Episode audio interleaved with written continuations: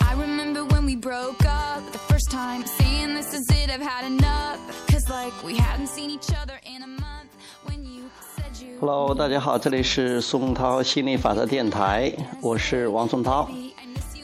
今天给大家讲亚伯拉罕专注的惊人力量第三十一章逆和振动差距的功用。考虑到人是自我生活的创造者，人们常常会抱怨，身处逆境时很难想象美好的未来。他们认为，如果现在情况不错，一定可以轻松地完成对未来细致美好的想象。我们理解这种想法，也同意顺境比逆境更令人愉快。因此，许多人希望当前处于顺境，从而可以为美好的将来打下基础。当回顾过去的诸多不幸时，许多人常常陷入消极的情绪之中，如懊悔、怨恨等等。他们总是觉得自己是命运女神的弃儿。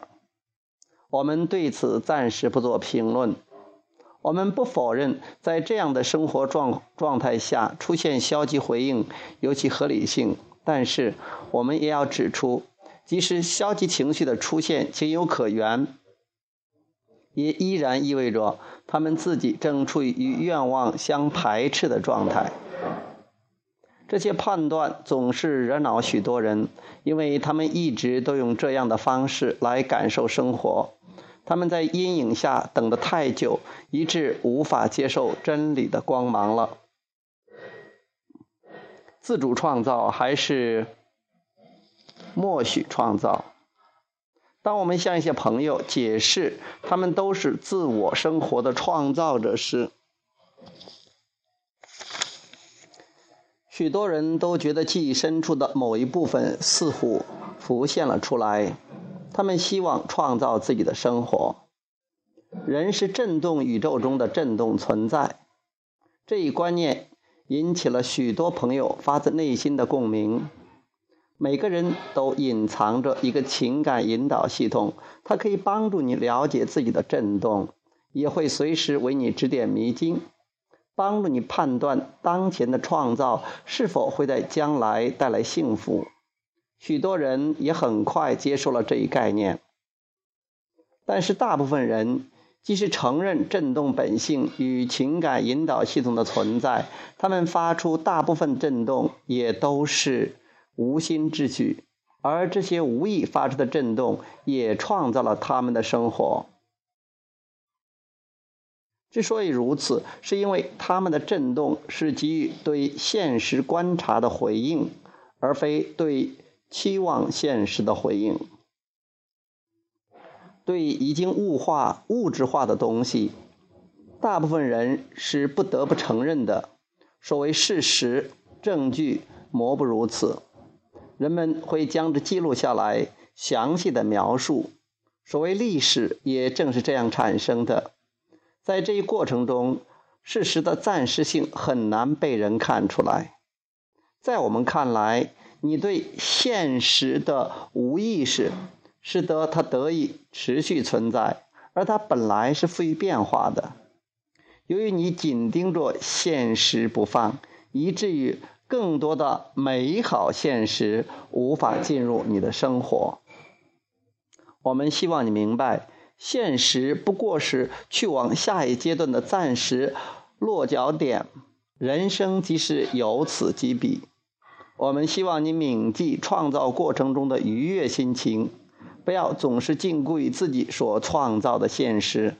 两两者之间的差异，你能感受到吗？每个人同时有两两条旅行轨迹。最近，我们访问了一位患有严重关节炎的妇女，她非常痛苦。如果我们能够帮助他认识到疼痛仅仅是暂时的，他就可以有一个更好的状态。如果我们能让他的注意力从现实转移到别处，让他关注对未来的感受，而非对短暂现实的感受，他的情形将会大有改观。我们希望他明白，生活总是同时进行着两场旅行。当他在活动时，行动之旅，关节症的现实与情感之旅，他选择的感受并行不悖。从当前的状态及去往下一阶段的生活看。他有两种选择：他患有关节炎，同时觉得害怕、愤怒、担忧；他患有关节炎，同时满怀希望。他当前的关节炎正是行动之旅，是实实在在的发生着，是活生生的现实。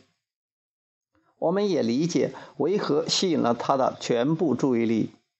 如果他能够专注于自身情绪，暂时将行动之旅放在一边，很快他的振动吸引点就会出现意想不到的变化。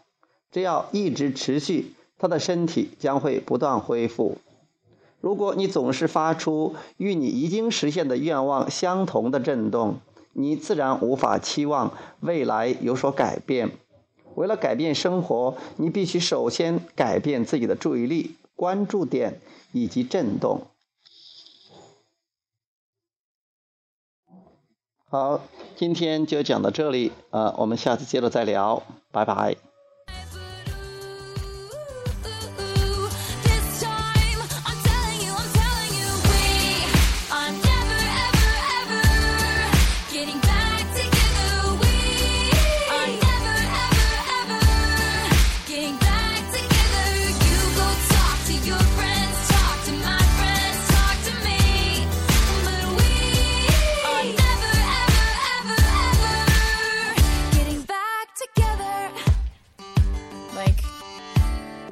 I'm really gonna miss you picking fights and me falling for it, screaming that I'm right. And you would hide away and find your peace of mind with some indie record that's much cooler than mine.